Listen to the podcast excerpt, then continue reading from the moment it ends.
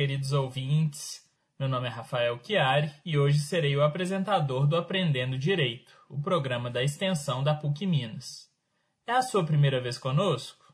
Ah, então deixa eu te falar um pouquinho sobre a gente. O Aprendendo Direito é um programa que fala sobre tudo, inclusive sobre direito.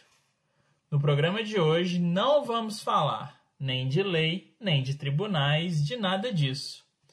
Hoje o assunto é cachorro. Isso mesmo, cachorro. Fogos de artifícios e cachorros.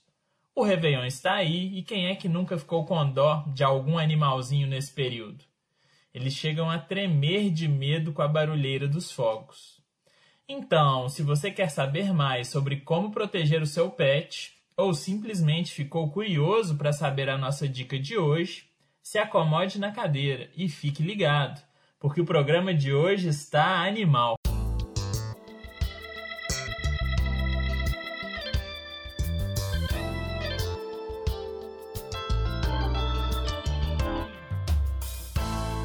Como medicina veterinária não é a nossa praia, convidamos o médico veterinário Wallace Ribeiro. O Dr. Wallace é pós-graduado em inspeção de produtos de origem animal, especializado em reprodução animal e em clínica e cirurgia de pequenos animais, e é também o médico veterinário responsável pela clínica veterinária Dr. Pet, localizada em Cerro. Para começar, eu gostaria de esclarecer uma curiosidade pessoal. O que, que é mais adequado? Chamar a pessoa de referência do cachorro de dono do cachorro ou de tutor do cachorro?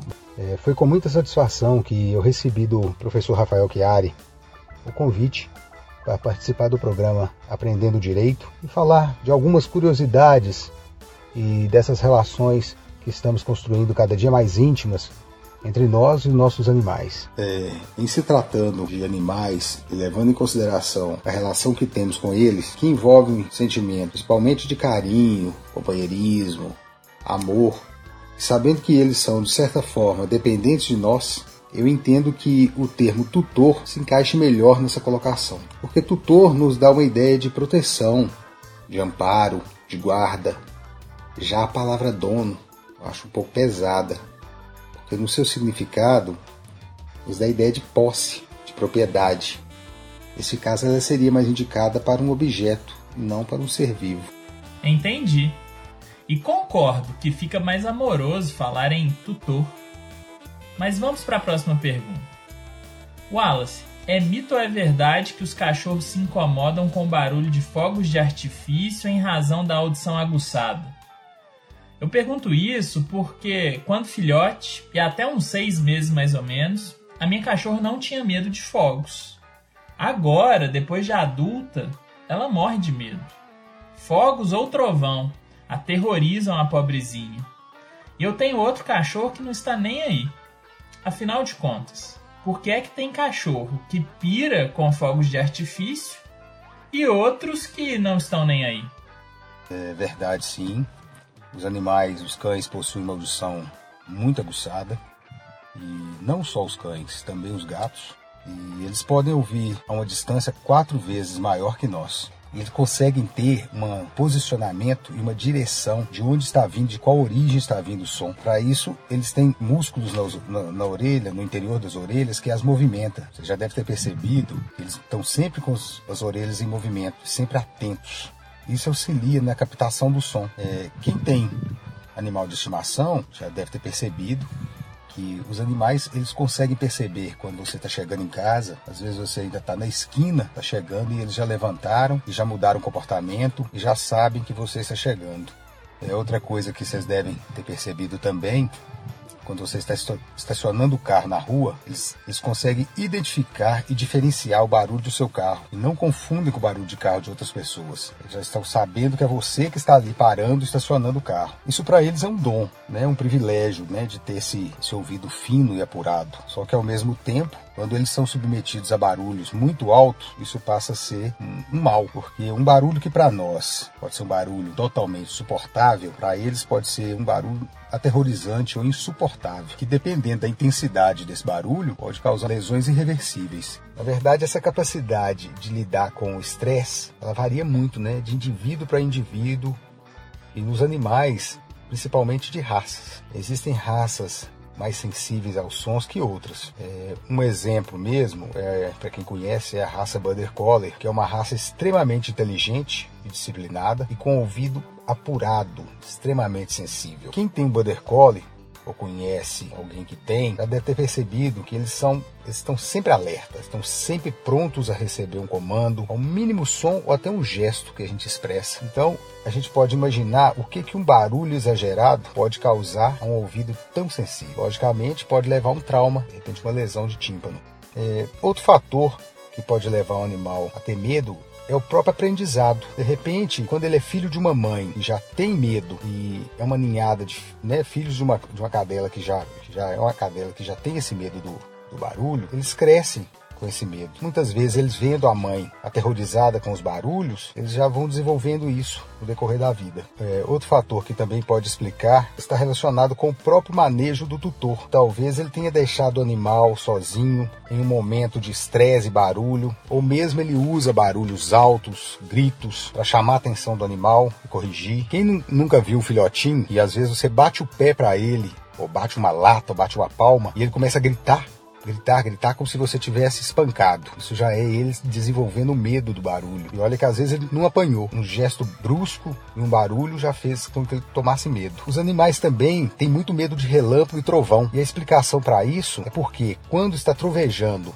e relampeando, além daquele barulho alto dos trovões, os clarões do relâmpago, é, ocorrem pequenas descargas elétricas no solo. E nós, né, por estarmos calçados e protegidos, a gente não sente essas descargas. Mas os animais que estão diretamente próximo ao chão, né, pisando no chão, eles sentem aqueles choques e aí eles relacionam o barulho ao choque. Daí vem o medo. E aí ele começa quando começa a trovejar e lampear, os coitados já ficam desesperados, já correm e já ficam esperando o momento do choque. De onde que vai vir? Que horas que vai vir o choque? Ah, foi até bom você ter falado de chuva, trovão e choque. A parte do choque eu não sabia não. Quando vem uma tempestade, Wallace, eu tenho colocado a minha cachorra no escritório aqui de casa. Ela adora entrar embaixo da mesa onde trabalha, principalmente quando está com medo. Recentemente, eu inventei outra moda. Eu vou até o YouTube e coloco umas músicas que tem a descrição de música para acalmar cachorro. Isso que eu faço é bom para ela? Qual dica você dá para os tutores de cachorro em um dia de tempestade? Ou mesmo no dia do Réveillon, né? No dia de fogos? É, realmente, a queima de fogos nas festas de fim de ano são um grande problema para os ouvidos apurados né, dos nossos pets. E a gente é muito importante, a gente precisa lembrar deles nesse momento, porque afinal de contas, eles são companheiros do ano inteiro. Não é justo, no momento do, enquanto a gente está se divertindo, a gente deixar eles desesperados e atordoados de medo. Eu vou dar aqui algumas dicas que podem ajudar a amenizar esse problema. Essa primeira dica que eu vou falar agora, ela não é uma dica mais de adaptação, não vai servir para esse evento, mas vai servir para uns próximos eventos. O que é que você vai fazer? Você vai tentar habituar o seu animal gradativamente ao barulho, na tentativa de tirar aquele desespero e aquele pavor que ele tem do, do barulho exacerbado. Como que você vai fazer isso? Em casa mesmo, você vai procurar colocar sons de barulho, como fogos, trovões, em tons mais baixos, e que você pode gradativamente ir aumentando esse tom à medida que ele vai acostumando o barulho. É muito importante nesse momento que você está fazendo essa adaptação é você agir naturalmente, brincar com ele, dar alimento, é, o mais natural possível. Isso vai fazer com que ele comece a não, ter, a não dar tanta importância ao barulho e vai percebendo que aquele barulho não faz mal a ele. Isso vai servir para que gradativamente ele perca esse medo. Já uma segunda dica essa que dá para você, essa dá para você já usar agora para o final de ano. É, você procurar dar tarefas para o seu pet na tentativa de cansá-lo o máximo possível durante o dia. O que, que você vai fazer? Você vai, é, em momentos que antecedem foguetório, você vai fazer o que? Você vai fazer caminhadas.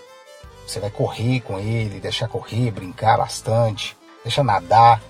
Atividades que você gosta de fazer nesse dia, para que no final, no final do dia ou no momento do, do barulho, do foguetório, ele esteja cansado. Outra coisa importante também é você deixar a alimentação, a maior parte da alimentação, para tarde ou para noite, de modo que o animal cansado, com a barriguinha cheia, ele só pense em descansar e dê menos importância a fatores externos, como os barulhos. Só que, de qualquer maneira, você fazendo isso tudo, no momento da queima de fogos, e no momento do, do barulho em si, eu aconselho você preparar um local em casa, um local protegido para ele ficar durante esse momento. Pode escolher na sua casa é, um cômodo mais fechado possível, pode ser um quarto, é, pode ser até mesmo um banheiro. Coloque uma casinha uma caixinha onde caiba seu animal confortavelmente, onde ele possa se esconder. Coloque ali no quarto, perto dele, brinquedos, os brinquedos que ele mais gosta, cobertinha. Ah, outra coisa importante,